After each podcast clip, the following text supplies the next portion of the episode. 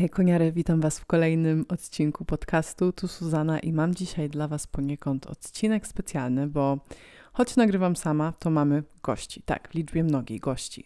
Tematem odcinka są trenerzy, czyli jacy powinni być, na co zwrócić uwagę i kiedy może lepiej uciekać. Ale słuchajcie, ta idea w ogóle na ten temat odcinka zrodziła mi się już dawno temu. Tak samo zresztą jak na odcinek z Natalią Platą, którą w sumie zaprosiłam przed mikrofon jeszcze zanim chyba wyszedł pierwszy odcinek podcastu. I od razu wiedziałam, że po odcinku z nią będę chciała właśnie opublikować taką rozmowę o o trenerach, o tym właśnie, jacy powinni być, czego unikać, na co zwrócić uwagę, jak ich w ogóle dobrać, bo to też jest bardzo częsty motyw waszych wiadomości do mnie. No i tak sobie siedziałam przez ostatni czas i myślałam, kurczę, jak ten odcinek nagrać tak, żeby był jak najbardziej angażujący, ale też tak, żeby mm, nie było tak, że ja wam narzucam mój punkt widzenia, więc wpadłam kreatywnie na pomysł na to, jak mogę zaprosić więcej osób niż tylko jedną przed mikrofon. Także dzisiaj usłyszycie y, oprócz tego, co ja mam do powiedzenia, także perspektywy y, kilku osób w formie nagrań głosowych na pytania, które im zadałam i po prostu będą tutaj sprytnie wmontowane, także myślę, że będzie to dosyć interesujące i y, osoby, które się wypowiadały na ten temat to Julia Jokiel, to jest zawodniczka ujeżdżenia w Polsce, uczestniczka, uczestniczka Mistrzostw Europy, Julka trenuje z Marcinem Woldańskim, który też na ostatniej kawaliadzie w Warszawie startował na jej koniu Żador. Um, I no, w sumie to jest przejazd, który mi się najbardziej na tej kawaliadzie podobał. Ja zresztą Julkę też od dłuższego czasu obserwuję i bardzo podoba mi się to, jak razem z Marcinem pracują. A oprócz tego, że trenuje na co dzień z Marcinem, to również zasięga konsultacyjnie rady Morgan i teraz e, zabijcie mnie, może powiem to źle, Morgan Barbanson. Wait, muszę to wygooglować. Dobra, sorry, sprawdziłam, zawsze mi się mylą literki w jej nazwisku, więc jest to Morgan Barbanson. E, I to jest zawodniczka olimpijska z Francji, która właśnie trenuje Marcina, która też wspiera z tego, co widziałam Julkę, także bardzo się cieszę, że Julia chciała się z nami podzielić swoją perspektywą. Kolejną osobą, która podzieli się z nami dzisiaj swoimi przemyśleniami jest Jagoda Dąbrowska, której chyba nie muszę przedstawiać. Jest to oczywiście właścicielka JD Attack, też bardzo popularna influencerka jeździecka, zawodniczka ujeżdżenia, która w swojej karierze jeździeckiej miała już możliwość e, współpracy z naprawdę świetnymi końmi i też widziałam, że ostatnio rozpoczęła nowe partnerstwo, także wbijajcie na jej Insta, obczajcie o co chodzi. I zresztą będzie jechać Grand Prix U25 o ile się nie mylę, Jagoda, to chyba będą najwyższe rango zawody, jakie kiedykolwiek jechałaś, prawda? Także mega gratuluję i trzymam kciuki. No i trzecią osobą, która mm, podzieli się z nami dzisiaj swoim outlookiem na to, jak to jest albo jak wybierać trenera, ale też na to, jak to jest być trenerem, bo nim po prostu jest, jest moja dobra koleżanka Marta Pałucka, która reprezentuje dyscyplinę skoków. E, a nie ujeżdżenia. I myślę, że jej w sumie też nie muszę przedstawiać, bo, bo jest też jedną z najbardziej popularnych influencerek jeździeckich. Jest e, od wielu, wielu lat po prostu gdzieś tam znana w tym środowisku jeździeckim ze względu na to, że na wielu zawodach się pojawiała. Oprócz tego jest e, uczestniczką Miss Świata i jest laureatką Miss Polski bodajże, także no po prostu niełatwo ją zapomnieć. No i właśnie poprosiłam dziewczyny, żeby wyraziły się na temat tego, jak, e, co jak gdyby wyróżnia dobrego trenera, jak one to oceniają, co jest dla nich ważne we współpracy z trenerem, jakie cechy musi spełniać, ale też co im się nie podoba. I wiecie co? Zastanawiam się, jak ten odcinek sensownie poprowadzić, ale myślę, że zacznę od tego, że y, rzucę Wam tutaj bardzo mocne stwierdzenie i powiem, że nie każdy powinien być trenerem. I dlaczego tak uważam? Uważam to tak przede wszystkim dlatego, że wiecie, u mnie tego czasu, od kiedy zaczęłam jeździć konno do teraz, kiedy stawiam powiedzmy pierwsze kroki w świecie sportu i w, znaczy w świecie startowania jako zawodnik ujeżdżeniowy, do tego czasu po prostu minęło niewiele, więc ja to jeszcze wszystko w miarę świeżo pamiętam. I tak naprawdę połowa tego czasu, albo i nawet właściwie więcej niż połowa tego czasu była zajęta przez e, trenowanie z no, bardzo niewykwalifikowanymi osobami. I mówię tutaj przede wszystkim o, instruktor, o instruktorach w szkółkach i wiecie co, nie chciałabym jak gdyby nikomu umniejszać ciężkiej pracy, bo wiadomo, że każdy gdzieś tam musi zacząć, zarówno jeździec, jak i instruktor, ukośnik, trener, tylko niestety widzę nie wiem czy trend, no bo nie mam na ten temat badań, ale niestety o wiele za często spotykam się z tym, że w szkółkach uczą naprawdę niewykwalifikowane osoby, które jeżeli w ogóle mają jakikolwiek papier, to często mają, wiecie, ten taki papier e, instruktora rekreacji ruchowej, który dosłownie kupuje się w internecie i tam, nie wiem, ma się jakieś szkolenie jedno czy dwudniowe. E, już nie mówiąc o tym, że dosłownie znam osoby, które jeżdżą od roku albo jeżdżą od kilku lat tylko przez miesiąc w, e, w jakiejś tam szkółce, na jakichś obozach i pakują się w bycie instruktorem. I też zresztą w tym roku mieliśmy bardzo głośną sytuację w internecie, kiedy to e, pewna właśnie w cudzysłowie instruktorka, która uczyła w Stadninie Kolano tutaj pod Trójmiastem, wstawiała właśnie do internetu filmiki, jak to uczy innych, a sama tak naprawdę uczyć y, jeździć w ogóle nie potrafiła i gdzieś tam ta wiedza o koniach była no bardzo, bardzo mała. I tak jak mówię, nie ma hańby w tym, że nam coś nie wychodzi, bo mi nadal nie wychodzi i mi jeszcze długo wychodzić nie będzie, ale problem pojawia się w momencie, kiedy właśnie bierzemy jako tacy totalni amatorzy i totalnie niedoświadczone osoby odpowiedzialność za innych ludzi. Teraz pomyślcie sobie o tym, ile razy widzieliście niebezpieczną sytuację przy koniach, ile razy mieliście problem z koniem, na którym siedzieliście, bo nie wiem, bo, bo się usztywnił, bo z wami biegł, bo, bo nie chciał biec, bo w ogóle nie chciał iść naprzód, bo e, jak gdyby robił jakieś dziwne zachowania, których, z którymi wy sobie nie potrafiliście poradzić. I teraz jak osoba niedoświadczona, która nie ma jeszcze tego stażu, powiedzmy, jeździeckiego, jak ona ma wam w tym pomóc, skoro ona sama sobie na własnym koniu by nie poradziła tak, jak powinna. I tutaj tak naprawdę docieramy trochę do sedna tego problemu, jeżeli mówimy o jakimkolwiek wykształceniu jeździeckim, ponieważ w Polsce tak naprawdę nie ma żadnego standardu na to, no nie? Nie ma na to żadnej poważnej szkoły, nie ma jakiegoś takiego jednego, mm, nazwijmy to sylabusa, według którego ludzie by się uczyli opieki nad końmi czy jeździectwa, tak jak to jest chociażby w Niemczech, gdzie bycie um, writerem, czyli jeźdźcem, to jest normalny zawód. Tam normalnie się chodzi przez wiele, wiele lat do szkoły, która wcale nie jest łatwa, żeby zdobyć ten tytuł, e, który właśnie brzmi Berufsreiter, czyli jeździec z zawodu. Um, no i tak naprawdę tutaj, wiecie, cały system poniekąd stanowi problem. No ale wracając do sedna, wiecie, jak. Um, ja nie mówię o tym, że każdy instruktor w szkółce będzie złym trenerem, tak? Już jeżeli mogę sobie pozwolić na nazwanie ich trenerami, bo oczywiście znajdą się perełki, znajdą się osoby, które będą was wspierać, które będą was słuchać, które będą chciały dla was jak najlepiej. Natomiast nadal ważnym jest to, aby szukać rozwoju jak najszerzej, um, z jak najbardziej rzetelnych źródeł. I tak zostając jeszcze troszeczkę w temacie takich e, pseudotrenerów, ale no niestety nie tylko, bo mm, stojąc, szczególnie stojąc na hipodromie w Sopocie i, i mogąc obserwować treningi innych, e, no, innych jeźdźców yy, i dzieląc sobie halę czy plac z, no, powiedzmy, lokalnie znanymi trenerami, którzy przygotowują tych zawodników do naprawdę wysokich poziomów, to Niestety smutno mi się robiło czasami, jak słyszałam, jak oni się do swoich podopiecznych odzywają, z jakim brakiem kultury osobistej mierzymy się w tym sporcie. Też no, w zasadzie dosyć niedawno przecież toczyła się cała wielka taka medialna drama na temat y, gdzieś tam tej akcji z Marcinem P. i to też myślę tak na wierzch wyciągnęło wiele sytuacji, w których no ci trenerzy bardzo często przekraczają pewne granice swoich podopiecznych, no nie, czy to jakimiś sprośnymi żartami, czy nieproszonym kontaktem fizycznym. No i właśnie tutaj w tej kwestii mamy pierwszą wypowiedź naszego zdalnego gościa, Marty Pałuckiej, która wypowiedziała się na temat kultury osobistej. Trener powinien wyróżniać się wysoką kulturą osobistą i wiedzieć, w których momentach może pozwolić sobie na więcej swobody w pracy z Wami, a kiedy jest odpowiedni moment, aby dokręcić tą śrubę, ale wciąż robiąc to w sposób kulturalny i motywujący.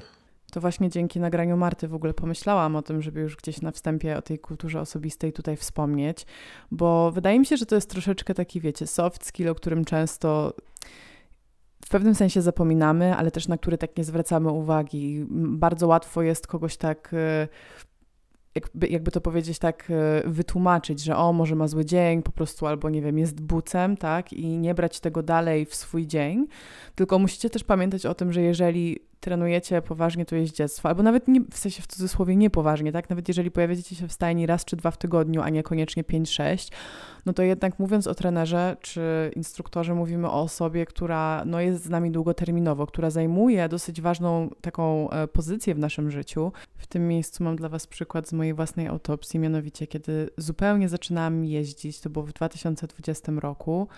E, zresztą w stadninie, o której już wspominałam przy okazji tej innej dramy, z którą dzięki Bogu ja nic wspólnego nie miałam, to właśnie moimi instruktorami były dosłownie, no prawie że dzieci. Jakby jedną instruktorką była dziewczyna, która miała nawet nie wiem czy 18 lat, inną była dziewczyna, która miała może 21 albo 20, czyli była młodsza ode mnie oraz jej chłopak i no tam wtedy nie było żadnego takiego poziomu... Mm, w ogóle wyczucia do nauki. Oczywiście z jednymi pracowało mi się lepiej, z innymi gorzej, i ja brałam ich za absolutne autorytety, no bo ja nie wiedziałam o koniach, nic, totalnie nic. To samo o jeździectwie, więc ja tego nie podważałam, bo mi się wydawało, że przecież oni jeżdżą tak super, oni się tymi końmi zajmują tutaj prawie, że wiecie, 12 godzin z 24 przez 7 dni w tygodniu, więc ja tego podważać nie będę, ale słuchajcie, mam taki właśnie przykład, dosyć w sumie, jak teraz o tym myślę, hardkorowy, bo coś takiego nigdy nie powinno mieć miejsca w sytuacji, w której mówimy o w ogóle przestrzeni na naukę. Nie powinno mieć nigdy miejsca po prostu w sytuacji y, edukacyjnej, y, w takiej, w której ktoś y, ma nad wami powiedzmy jakąś władzę, a, a wy jesteście jej poddani, bo słuchajcie, ja jak zaczęłam jeździć, to chyba po półtorej miesiąca czy po dwóch zaczęłam galopować. Też, znaczy mega się tego bałam, ale to było w ogóle chyba na trzylatku. Tak, trzylatek w szkółce pod niedoświadczoną osobą, który spłoszył się ptaka, który wyleciał z trawy obok placu. No i wtedy się w sumie tak przełamałam do tego galopu. Poczułam, że to nie jest tak, że on jakoś nie wiadomo jak pędzi, że mogła mieć jakąś tam kontrolę. Znaczy kontrola to oczywiście było trzymanie się nogami siodła i ciągnięcie konia pewnie za pysk, znając, e, znając życie, bo pewnie no nic lepiej to u mnie nie, nie, nie było wtedy. No i w zasadzie od razu jak zaczęłam galopować, to już chyba tydzień później miałam pierwsze drągi na galop położone na ziemi, a jakieś dwa tygodnie później pierwszy raz skakałam. Może trzy tygodnie później, żeby nie było. Skakałam jakieś tam niskie stacjonaty, jakieś niskie krzyżaczki. Oczywiście tutaj w galopie, tam nie wiem, zaczęliśmy od, y, wiecie, od kawaletki, potem zrobiło się z tego jakieś tam pewnie 40 centymetrów. Mój rekord skoku to aż y, zadziwiające i y, przyprawiające o zawroty głowy 75 centymetrów, czy coś w tym stylu. W każdym razie kiedyś został mi postawiony taki, um, jak to nazwać, szereg chyba. Wiecie co, ja już nawet nie wiem, jestem takim pingwinem, że ja zapomniałam nomenklatury skokowej.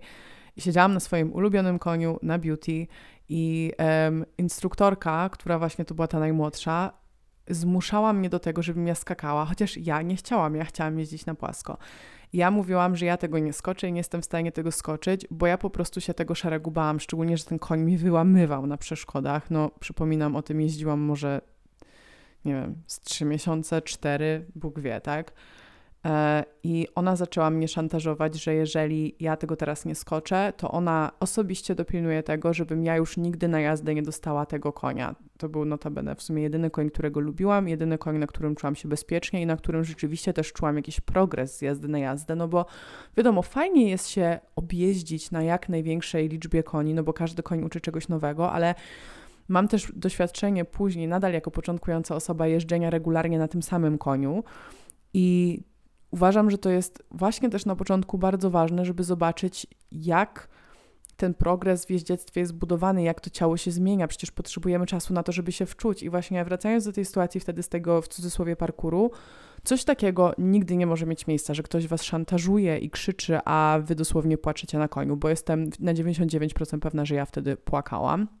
Ja w końcu się do tego zmusiłam, ale um, uważam też, że to jest po prostu skrajnie niebezpieczne skakać dla osoby, która nie ma żadnej równowagi w siodle i która się przede wszystkim boi, to po prostu nie powinno mieć miejsca.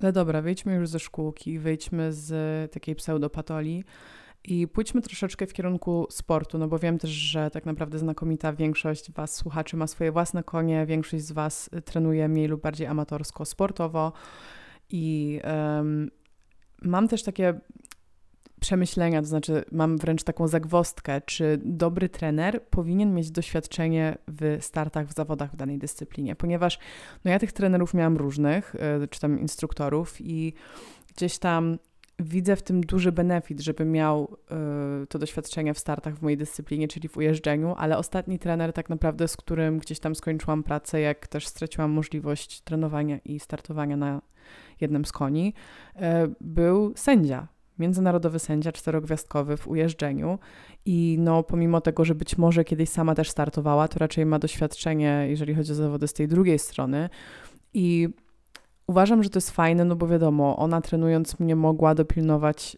tego, aby ten obrazek był jak najbardziej harmonijny, jak najbardziej zbliżony do, tej, do tych prawidłowości, których szukamy, szczególnie w ujeżdżeniu, w technice. Mogła mnie ocenić i gdzieś tam dać mi ten feedback, jak ja będę oceniana, co było super. No ale z drugiej strony, czy ona jeszcze jakby pamięta, jak to jest być zawodnikiem, czy Często też tak myślenie w kierunku akurat tej konkretnej trenerki, bo mi się akurat z nią super jeździ. Ale tak w ogóle sobie na przykład zastanawiam się, czy lepiej jest mieć trenera zawodnika, czy właśnie lepiej jest mieć trenera sędziego, który nas może tak skołczować pod to, że my też przecież jesteśmy oceniani. I w tej kwestii w ogóle odpowiedziała mi na to pytanie Jagoda Dąbrowska. Uważam, że trener powinien mieć doświadczenie w startach, bo jadąc z nami na zawody, czy wysyłając nas na zawody, wie z jakim stresem, z jakimi emocjami mierzy się zawodnik podczas szczególnie gdzieś wysokiej rangi zawodów, więc e, wtedy jest w stanie też e, może e, ten trening rozprężeniowy e, dopasować też do, do, do, tego, do tego stresu, z którym ten zawodnik się mierzy przed e, wjazdem na arenę. W sumie przyznam, że spodziewałam się nieco innej odpowiedzi, bo miałam właściwie taką cichą nadzieję, że poruszymy tutaj trochę temat tego, właśnie czy na przykład zawodnicy przekazują lepiej wiedzę techniczną, taką typu jak coś wykonać, a czy na przykład sędzia ma jakiś inny sposób patrzenia na ten trening konia i jeźdźca, ale jego odpowiedź w sumie dała mi bardzo do myślenia, bo ona się tak skupiła na tym stresie i wiecie co, mam tutaj kolejną historię, bo właśnie ja rozprężając się na zawody, no ta moja instruktorka, ona była, ona co prawda startowała w swoim życiu, ale też ostatnio na tym koniu startowała wiele lat temu, kiedy on jeszcze był młody. Jej główną dyscypliną y, przez większość jej jeździeckiego życia też były skoki przez przeszkody, tudzież WKKW, więc to takie stricte ujeżdżenie, no w międzyczasie ja chyba miałam więcej startów niż, niż ona, ale też ona na przykład się tak stresowała naszymi startami, że dosłownie chodziła jak taki, nie wiem, jak wibrujący telefon. No i ona po prostu się trząsła ze strachu i była totalnie sparaliżowana. I miałam kiedyś taką bardzo nieprzyjemną dla mnie sytuację na rozprężalni, że dosłownie jakby ją wyprosiłam, co było dla mnie super takie niekomfortowe, no bo pamiętajcie jeszcze, że ja też jeździłam i startowałam na jej koniu, więc trochę to jest słabe, jeżeli jeździec musi wyprosić właściciela danego konia i właściwie no swojego trenera, bo jej stres za bardzo na mnie wpływał. I ja mam ogólnie dosyć, myślę, fajną głowę do startów, kocham startować, ja się tak motywuję i wiadomo, że jest lekka trema, ale ja jestem taka pełna adrenaliny i taka ready to go. Ja też bardzo dużo przed startami pracuję nad tym moim mindsetem,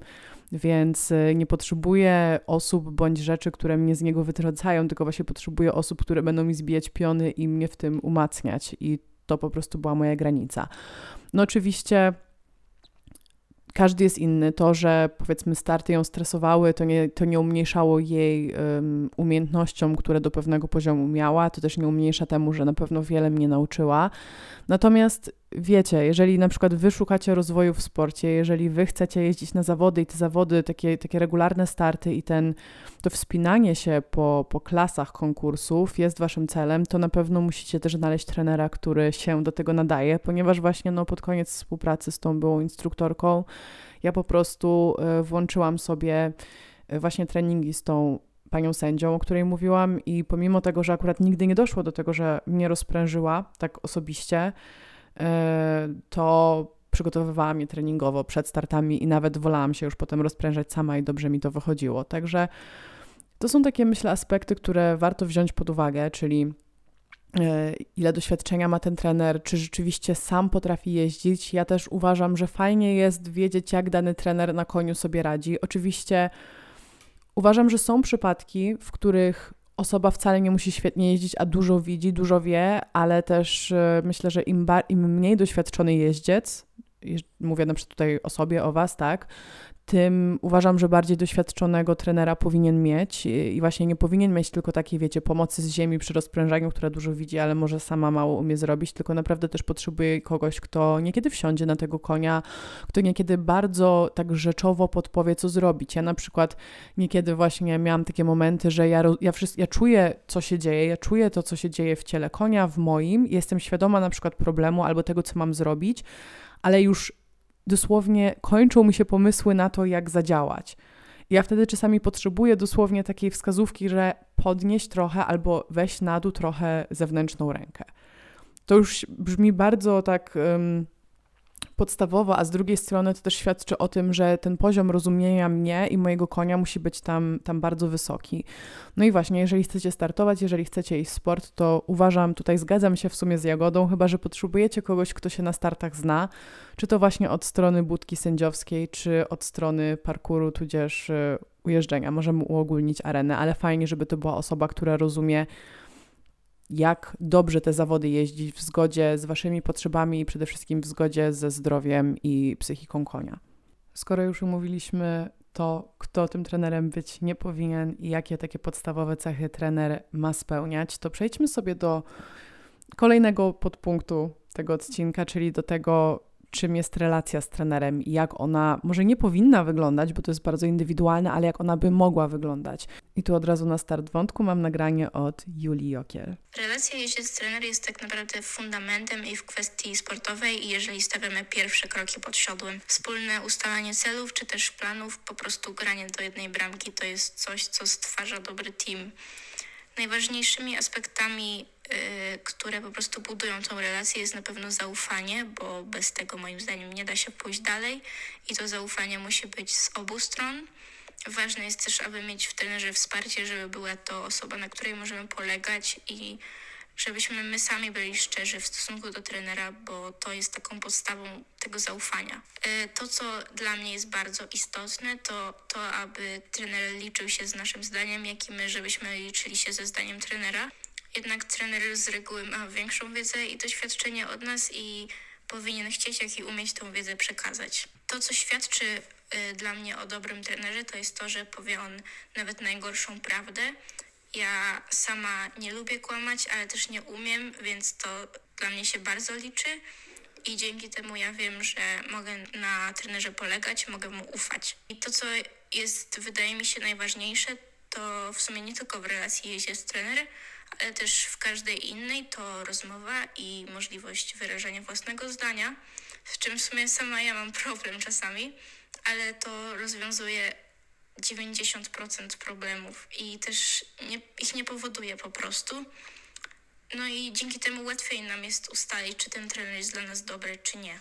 Ja się rękoma i nogami podpisuję pod tym, co powiedziała Julia, i powiem też szczerze, że dla mnie ta relacja z trenerem jest takim bardzo ważnym punktem w decyzji, czy będę z kimś jeździć, i też w takim, mm, nazwijmy to samopoczuciu jeździeckim, no nie jakby w takim moim poziomie y, pewności siebie, tym jak bardzo się cieszę na jakiś dany trening.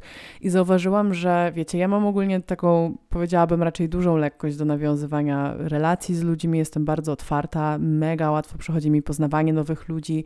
I zdecydowana większość osób, które kiedykolwiek udzieliły mi lekcji czy no, treningu, to są osoby, z którymi, wiecie, od razu przeszłam na ty, z którymi mamy też e, prywatne rozmowy i e, wydaje mi się, że ja bardzo szybko obniżam tą barierę, która gdzieś tam z defaultu powstaje i z którą ludzie przychodzą, bo pamiętam właśnie, że kiedyś e, właścicielka Akiego, z którą trenowałam, mi to powiedziała, że jakby ją tak zaskoczyło, że od razu na początku byłam taka mega nieformalna i taka po prostu bardzo szczera, typu chyba na pierwszym treningu na nim, e, jak tak e, tego, po prostu latałam w tym siodle, powiedziałam coś w stylu, że pussy mnie boli, bo wiecie, tak się nabiłam na przedni łęk i to ją chyba tak nie wiem, czy to ją jakoś tak nie zszokowało, ale no to, to znacznie obniżyło właśnie taką barierę i gdzieś tam od razu e, sprawiło, że mogłyśmy sobie bardziej otwarcie rozmawiać. Jak wiecie, też od jakiegoś czasu jeżdżę u Dominiki Żygowskiej, Soczek, właśnie nie pamiętam mi drugiego nazwiska, chyba tak. W każdym razie, jeżeli jeździcie na Pomorzu, to na pewno Dominika kojarzyć będziecie i jej Summer Hita, czytaj Lalka, mówimy na niego Lalek, bo jest taki śliczny.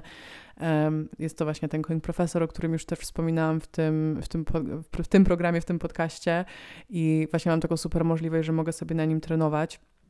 I gdzieś tam ona mnie, e, mnie uczy i pokazuje mi, jak e, powiedzmy jeździć bardziej poprawnie, no bo wiadomo, ja też nigdy wcześniej nie miałam okazji w ogóle wsiąść na profesora, zawsze jeździłam na koniach, które były ewentualnie trochę lepsze ode mnie.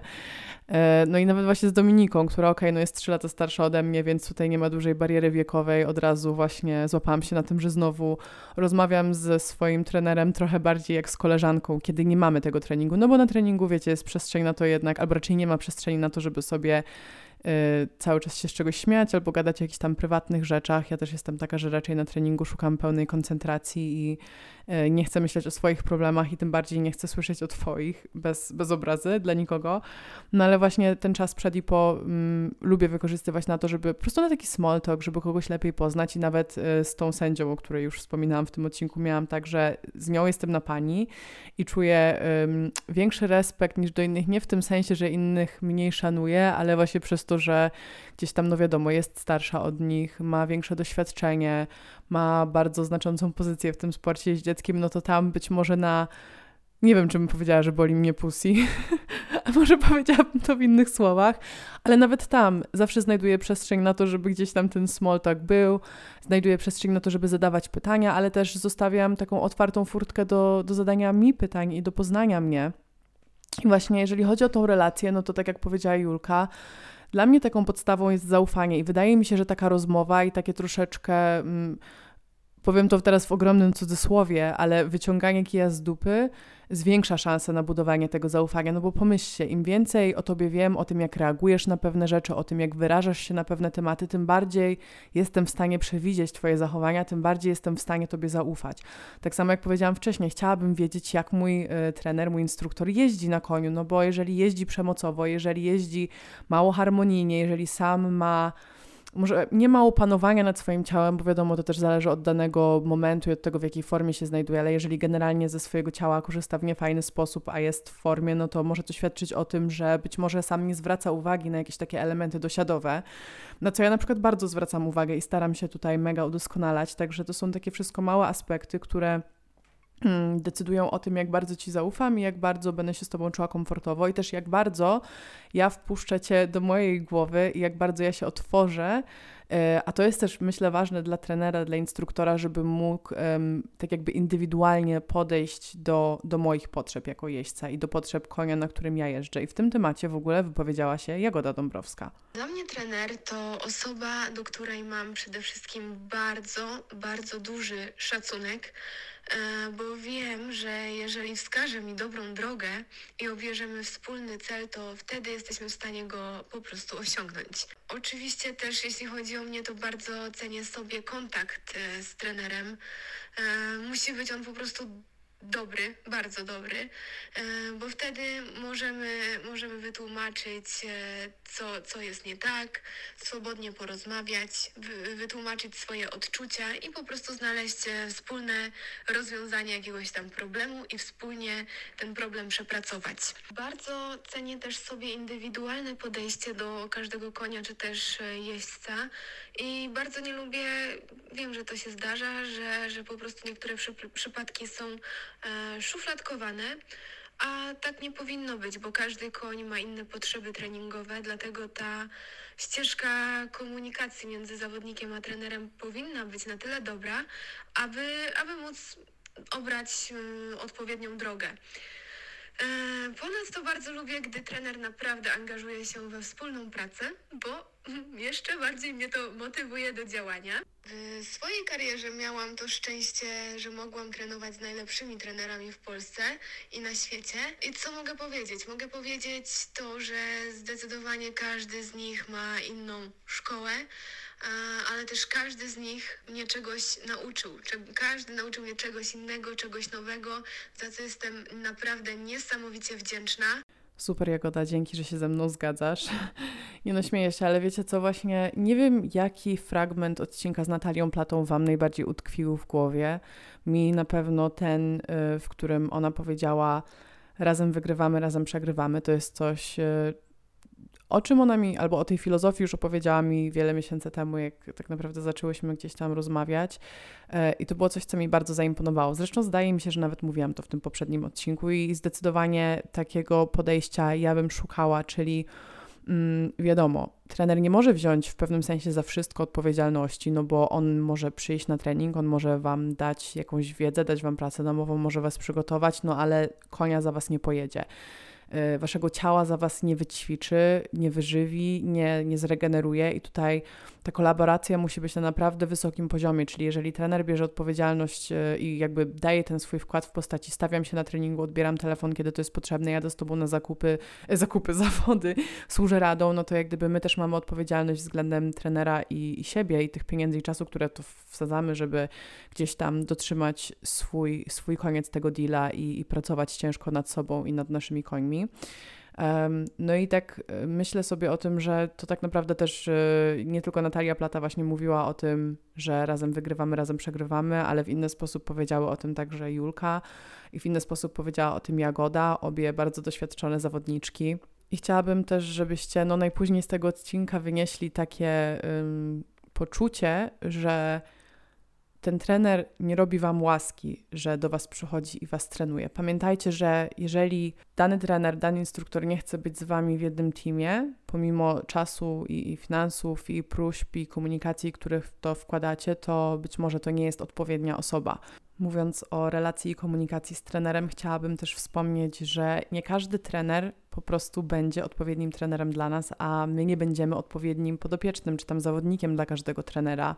Tak samo jak musimy się dobrać ze swoimi znajomymi, ze swoimi partnerami e, romantycznymi, tak samo musimy się dobrać ze swoimi końmi i też ze swoimi trenerami. I mam wrażenie, że na przykład obserwuję to generalnie tutaj w tym naszym regionie, szczególnie w skokach, bo w ujeżdżeniu y, no, nie startuje zbyt wiele osób. Myślę, że większość gdzieś tam kojarzy tych trenerów takich, y, którzy rzeczywiście mają fajne podejście i mogą coś dobrego pokazać. Też nie ma wiele, więc po prostu no, jakby wszyscy z nimi trenujemy. Jest nas y, przysłowiowa garstka, ale właśnie w skokach już oczywiście ta skala jest większa. I obserwuję takie, takie, takie zjawisko, że mamy skoczków, którzy są popularni, jeżdżą jakieś tam zawody, powiedzmy C lub CC klasowe, to, to już jest chyba dla skoczków dużo. I um, no, no są, mają jakąś tam swoją lokalną renomę, no bo są regularnie na zawodach. A też mam wrażenie, że to, że ktoś regularnie skacze wysokie przeszkody, to już jakby świadczy o jego, o jego statusie, chociaż nie, nie do końca tak powinno być. Um, I ludzie się pchają do nich na treningi ale niekoniecznie patrzą na to, czy właśnie tam jest dobre dopasowanie charakterów y, pod kątem trener podopieczny, czy tam jest y, dobre podejście do konia, czy tam jest w ogóle jakakolwiek y, umiejętność takiego pedagogicznego podejścia do drugiego człowieka już nawet nie tylko do, do młodszej osoby, ale generalnie do jakiegokolwiek podopiecznego y, swojego, niezależnie od wieku, no bo właśnie potem mamy takie sytuacje, o których już y, wspomniałam, że mamy trening na hali, tylko słyszymy, jak obok ktoś się wydziera do drugiej osoby i tak, tak często jak widać to w szkółkach, tak często jak widać to ze strony trenerów do swoich podopiecznych, którzy no jeszcze nie są pełnoletni, tak często niestety też to widziałam w przypadku dorosłych, że po prostu trenerzy wydzierają się na normalnie dorosłe osoby siedzące na koniu i robią z nich totalnych y, nieudolnych gówniarzy i ja bym się na to po prostu w życiu nie zgodziła. Nikt nie ma prawa na mnie krzyknąć. Każdy ma prawo zwrócić mi uwagę i powiedzieć mi swoje zdanie, ale nikt nie będzie się na mnie wydzierał i po prostu y, gdzieś tam znęcał się nade mną psychicznie, bo czymś innym też jest, jeżeli wiemy, że ta osoba ma donośny głos, że ta osoba jest taka trochę neurotyczna i że możemy się z tego pośmieć, ale coś innego jest, jeżeli tam naprawdę lecą wyzwiska, przekleństwa, yy, jakieś no mało pochlebne, yy, nie wiem, porównania, których już nie będę przywoływać, ale na pewno każdy wie, o czym mówię. Także słuchajcie, to jest jedna bardzo ważna rzecz. Jeżeli czujecie, że ten trener to po prostu jest być może dobry jeździec i być może nawet inne osoby dobrze do zawodów na przykład przygotowuje albo podobają Wam się po prostu efekty pracy tego trenera z innymi jeźdźcami, z innymi końmi, pamiętajcie, że to nadal nie znaczy, że to będzie dobry trener dla Was i dla Waszego konia, bo o tym też nie możemy zapominać, tak? Wy możecie być też tym komponentem, który trenerowi będzie odpowiadał, ale co jeżeli nie będzie umiał pracować z danym typem konia? I to też jest niestety bardzo częste, więc nie siedźcie, nie tkwijcie w takich relacjach, tylko szukajcie dalej rozwiązań. Ostatnim krótkim wątkiem, który chciałabym poruszyć jeszcze w tej sekcji odcinka, jest to, że wy też macie prawo nie zgodzić się ze swoim trenerem, nawet tym ukochanym, nawet tym zdawałoby się nieomylnym i bardzo szanuję osoby, które są w stanie powiedzieć swoim trenerom: Nie, ja tak nie zrobię. Nawet jeżeli na 8 czy 9 z 10 koni to działa, ale mi się ta metoda nie podoba, to ja nie będę zmuszana, żeby ją wykonywać. Wiadomo, że na ten temat można polemizować, ale wiecie, zacznijmy nawet od takich popularnych przykładów, jak na przykład wypinanie albo czarna wodza. Ja kiedyś, yy, znaczy uważam, że jeżeli rozumie się dany patent i ma się na to jakiś plan jakiś taki pomysł, jak go wykorzystać, żeby sobie pomóc i zaraz go odłożyć i naprawić problem, to Myślę, że jestem w stanie to jakoś usprawiedliwić, ale jeżeli używamy tego, żeby coś zamaskować, a tak naprawdę w ogóle do sedna problemu nie dotrzeć, no to uważam, że to już nie jest dobre użycie patentu. I w ten sposób na przykład kiedyś jedna właśnie z trenerek chciała na konia, na którym, y, z którym no byłam bardzo zżyta, na którym bardzo dobrze jeździłam, chciała założyć czarną wodzę, bo mieliśmy taki krótki etap, w którym on zadzierał głowę do góry, ale ja wiedziałam, że to jest y, moja wina, ponieważ tam było dużo spięcia w moim ciele, ja go nie dojeżdżałam, ja go za bardzo trzymałam za pysk i gdzieś tam cały czas chciałam więcej, a jak miałam chcieć więcej, jeżeli ja mu dawałam cały czas wpalnik, a po prostu był trzymany sztywno za mordę, za przeproszeniem. Um, no i właśnie usłyszałam tą propozycję, czekaj, idę po czarną. I ja pamiętam, że ja wtedy powiedziałam nie. To jest moja wina. Oczywiście głupio, że gdzieś tam pogłębiam to jego zachowanie, ale szukajmy rozwiązania we mnie, bo jeżeli ja dobrze pojadę, to nie ma powodu, żeby go ściskać na tej czarnej wodzy i przez kolejne dwa tygodnie tak jeździć. I rzeczywiście wtedy włączyłam konsultacyjnie innego trenera, który też nam z tym problemem bardzo szybko pomógł. I okazuje się, że tak naprawdę wystarczył jeden trening w trochę innym podejściu, z trochę innym spojrzeniem i już nigdy nie było potrzeby na to, żeby jakąkolwiek czarną wodzę zakładać. Wiem, że to jest jeden z miliona przykładów, które można by było podać, być może nawet trochę powierzchowny, ale taki prosty, więc chciałam tutaj go przywołać i tylko przypomnieć Wam, że Wy macie prawo do swojej opinii. Jasne, im więcej Waszej opinii w tym treningu, tym być może mniej dany trener będzie mógł brać odpowiedzialność za skuteczność tego treningu, tak, bo będzie już Wam bardziej doradzał, aniżeli gdzieś tam Was kierował, ale no, to też jest jakby decyzja, którą Wy musicie podjąć. I teraz tak płynnie przechodząc do ostatniej części tego odcinka związanej z właśnie tym, jacy ci trenerzy powinni być i na co zwracać uwagę, to chciałabym z Wami porozmawiać krótko o tym, jacy ci trenerzy absolutnie nie powinni być i czego unikamy. I tutaj od razu wrzucę Wam bardzo ciekawe spostrzeżenie Marty Pałuckiej. Dobrze dobrany trener będzie także realnie informował Was o Waszych możliwościach. Jestem wielką przeciwniczką tak zwanego mydlenia oczu i obiecywania każdemu niewiarygodnej kariery sportowej. Każdy z nas jest inny, każdy ma inne możliwości yy, i predyspozycje do tego sportu. Dlatego uważam, że bardzo Pożądaną cechą jest po prostu szczerość i realne określanie celów, które wspólnie jesteście w stanie osiągnąć. Ja swoim uczniom nigdy nie obiecuję tak zwanych gruszek na wierzbie, jeżeli po prostu wiem, że nie są jeszcze absolutnie gotowi, aby po nie sięgnąć. I tutaj może od razu przejdę do kolejnego punktu albo kolejnej cechy, którą powinien charakteryzować się według mnie dobry trener – jest to osoba, która nigdy nie wybierze drogi na skróty. Wiem, że jest to dosyć mało popularne stwierdzenie, bo raczej wszyscy na tym rynku chcą nagłych, szybkich, spektakularnych efektów i wyników, ale ja mam inny system wartości i wiem, że jeżeli zrobimy coś na skróty w tym sporcie, to prędzej czy później to wyjdzie albo odbędzie się kosztem konia. Bardzo mi się podobało, co w tym temacie powiedziała Marta. Zresztą, tak jak już wspomniałam na początku odcinka, znamy się osobiście i mogę powiedzieć, że to, co ją wyróżnia jako chciałabym powiedzieć jeźdźca, ale to jest coś więcej. Jako koniary to jest właśnie jej takie bardzo mm, holistyczne podejście, zarówno do ciała jeźdźca i do potrzeb jeźdźca, jak i przede wszystkim do potrzeb konia. I tutaj Marta nigdy nie, nie oszczędza, jeżeli chodzi o gdzieś tam doszkalanie się, doszukanie, y, jeżeli chodzi o szukanie jakichś właśnie różnych, y, nie wiem, wykładów, y, podyplomówek i tak dalej. Gdzieś tam bardzo dużo inwestuje w swoją własną edukację w tym, w tym zakresie i wiem, że jest prawdopodobnie jedną no, z niewielu osób w tym środowisku jeździeckim wokół mnie, którym bym niemal ślepo zaufała. Wrzuciłam Wam więc od razu te, y, te dwa fragmenty jej wiadomości głosowej, czyli o tym właśnie, żeby nie obiecywać y, gruszek na wierzbie, ale też żeby nie iść na skróty, no bo jedno z drugim się poniekąd łączy. I wiadomo, nikt nie chce utkwić w takim punkcie, w którym jakiś trener, instruktor będzie Wam cały czas wmawiał, że nie, wasz koń jeszcze tego nie umie i się do tego nie nadaje, ale macie wrażenie, że po prostu stoicie w miejscu i tak samo względem was, że nie, nie dacie jeszcze rady tego pojechać, no bo wiadomo, jest jakiś mały margines na to, żeby podejmować, podejmować szanse i podejmować ryzyko.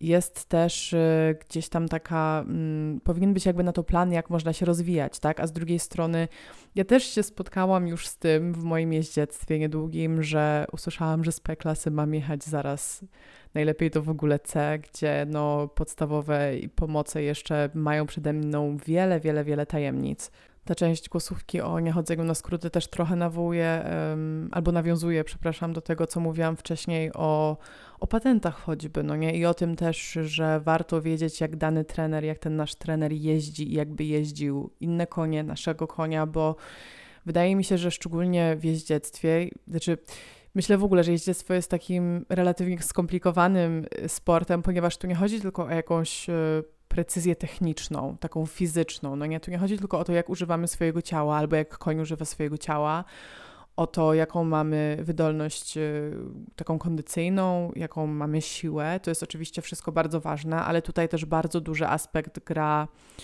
y, psychika, zarówno człowieka, tego jeźdźca, jak, jak i konia. I tak naprawdę na to się składa jeszcze kilka kolejnych elementów, bo wiadomo, taki aspekt tego performance psychology, że jeżeli musimy dobrze performować, jeżeli czujemy dużo presji, to jak możemy y, optymalnie funkcjonować, ale także w ogóle, wiecie, tej takiej więzi, którą nawiązujemy z koniem, bo ja teraz nie wiem, nie chcę mówić, że mm, to jest najtrudniejszy sport na świecie, bo na przykład w tenisie raczej więzi emocjonalnej z rakietą y, nie nawiązujemy, ale ja, bo ja wiem, co tam Iga Świątek czuje do swojej rakiety, być może się przywiązuje, tak?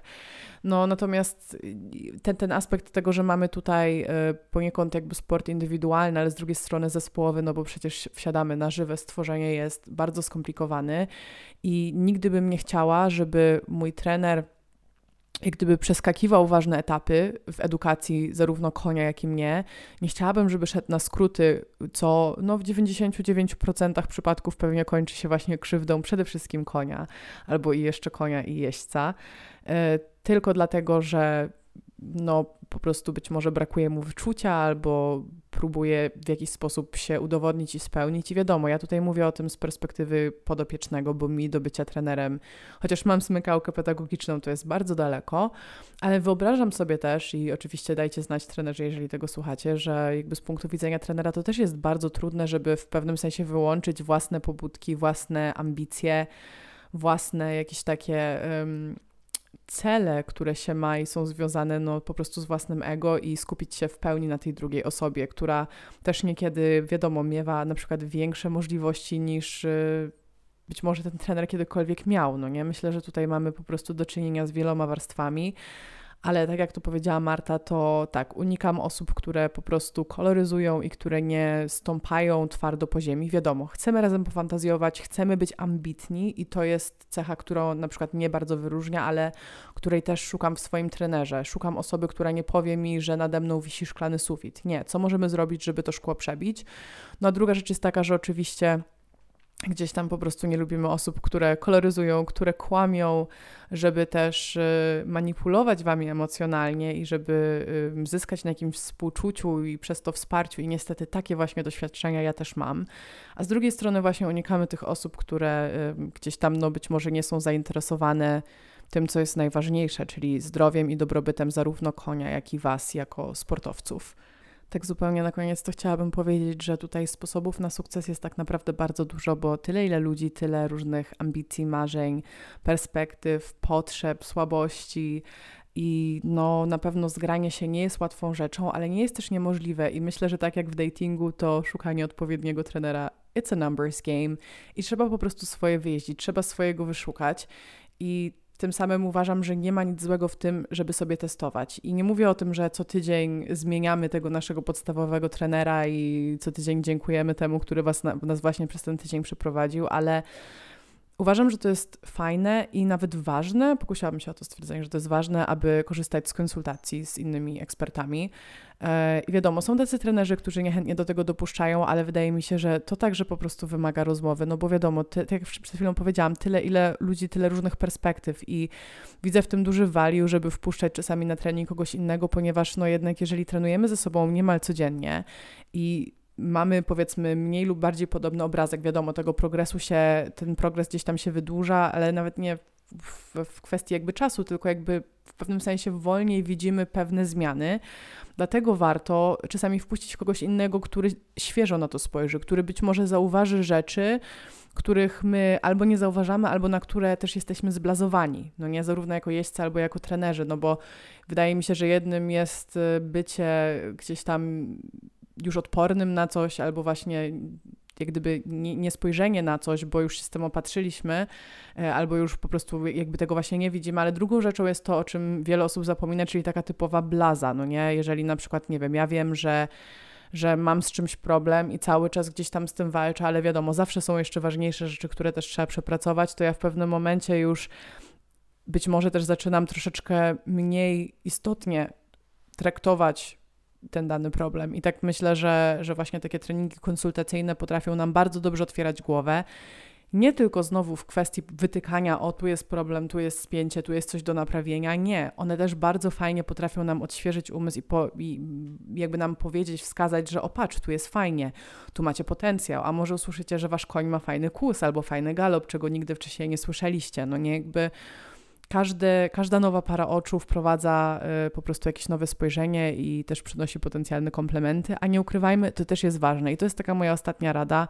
W sumie już nawet nie wiem, czy to w tym odcinku wybrzmiało, czy nie, ale przede wszystkim trener powinien Was motywować i to jest coś, co uważam za rzadko widać w Polsce, zarówno jeżeli mówimy o takiej szeroko pojętej edukacji, na przykład o nauczycielach, tak, którzy, nie wiem, przechodzimy na matematykę i uczymy się nie wiem czego, bo nie pamiętam, wyparłam to wszystko z głowy, nie cierpiałam tych lekcji. Ale wiecie, z jednej strony wiadomo, ci nauczyciele mają nas konkretnej wiedzy fachowej nauczyć. Z drugiej strony ci nauczyciele są naszymi wychowawcami. Każdy jeden, każdy z nich jest jakimś pedagogiem, który sprawuje nad naszym wychowaniem pieczę. I wydaje mi się, że być może w którymś odcinku już o tym wspomniałam, ale ten, chodzi mi o takie to pojęcie coacha, które funkcjonuje w Stanach Zjednoczonych. Tam nie mówi się na trenera koniecznie trainer, tylko mówi się coach. I to ma takie szersze znaczenie, takiego właśnie też performance coaching, który wchodzi w, w grę, jeżeli mówimy o tym, że ktoś nas trenuje jakiegoś sportu wyczynowego. Takiego właśnie, takiej osoby, która też nas mentalnie buduje i usprawnia w taki sposób, żebyśmy mogli osiągać sukcesy, no bo jeżeli mówimy o sporcie, no to jednak jedną rzeczą, tak jak mówiłam wcześniej, jest ta wydolność taka kondycyjna, czyli kardiowaskularna. Jedną rzeczą jest bycie silnym, jedną rzeczą jest bycie y, szybkim i mieć taki dobry timing. Jeszcze inną rzeczą może być y, ten taki talent, to wyczucie, o którym mówiła Natalia Plata. To są wszystko ważne rzeczy.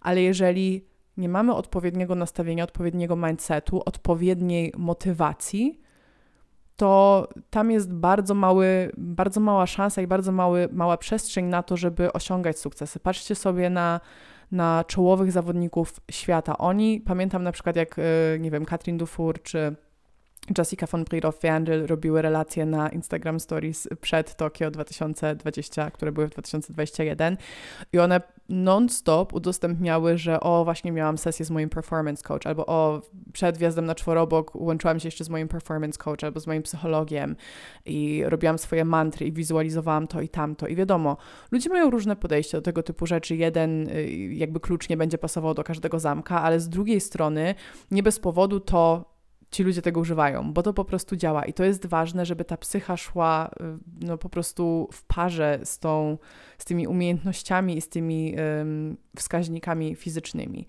I uważam, że tak bardzo jak ważnym jest właśnie to, że żeby trener nas potrafił w dobry sposób zdemotywować, to tak zabrzmiało, żeby właśnie ten trener powiedział, potrafił powiedzieć nie, potrzebujesz czasu, robisz to źle i żeby potrafił nas po prostu ściągnąć na ziemię.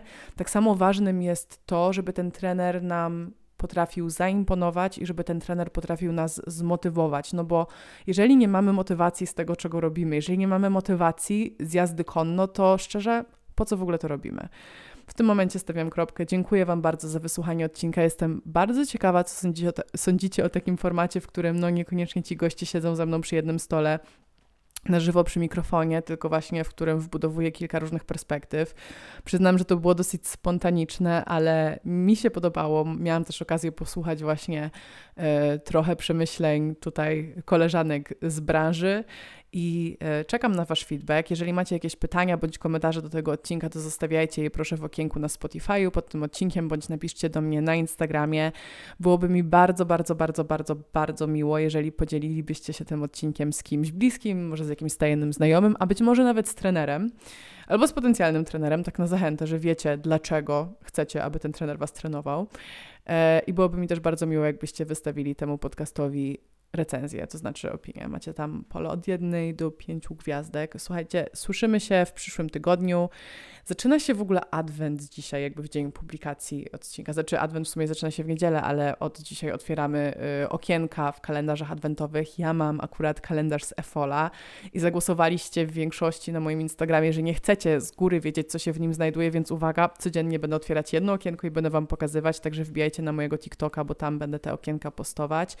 I bardzo dużo osób dzisiaj, bo nagrywam odcinek dzień przed publikacją, na moim Instastory zaznaczyło, że będzie ze mną otwierać te okienka. To było naprawdę kilkaset osób co najmniej w ciągu, nie wiem, pierwszej godziny czy dwóch i mam nadzieję, że każda jedna z tych osób rzeczywiście się w tych filmikach pojawi i zostawicie po sobie jakiś ślad. Dzięki bardzo, że ze mną jesteście. Wbijajcie na profile koleżanek, które się dzisiaj w tym podcaście wyrażały. W opisie do odcinka zostawię Wam linki do ich profili na Instagramie. E, czekam na Was w moich DM-ach i życzę Wam miłego dnia. Pa, pa!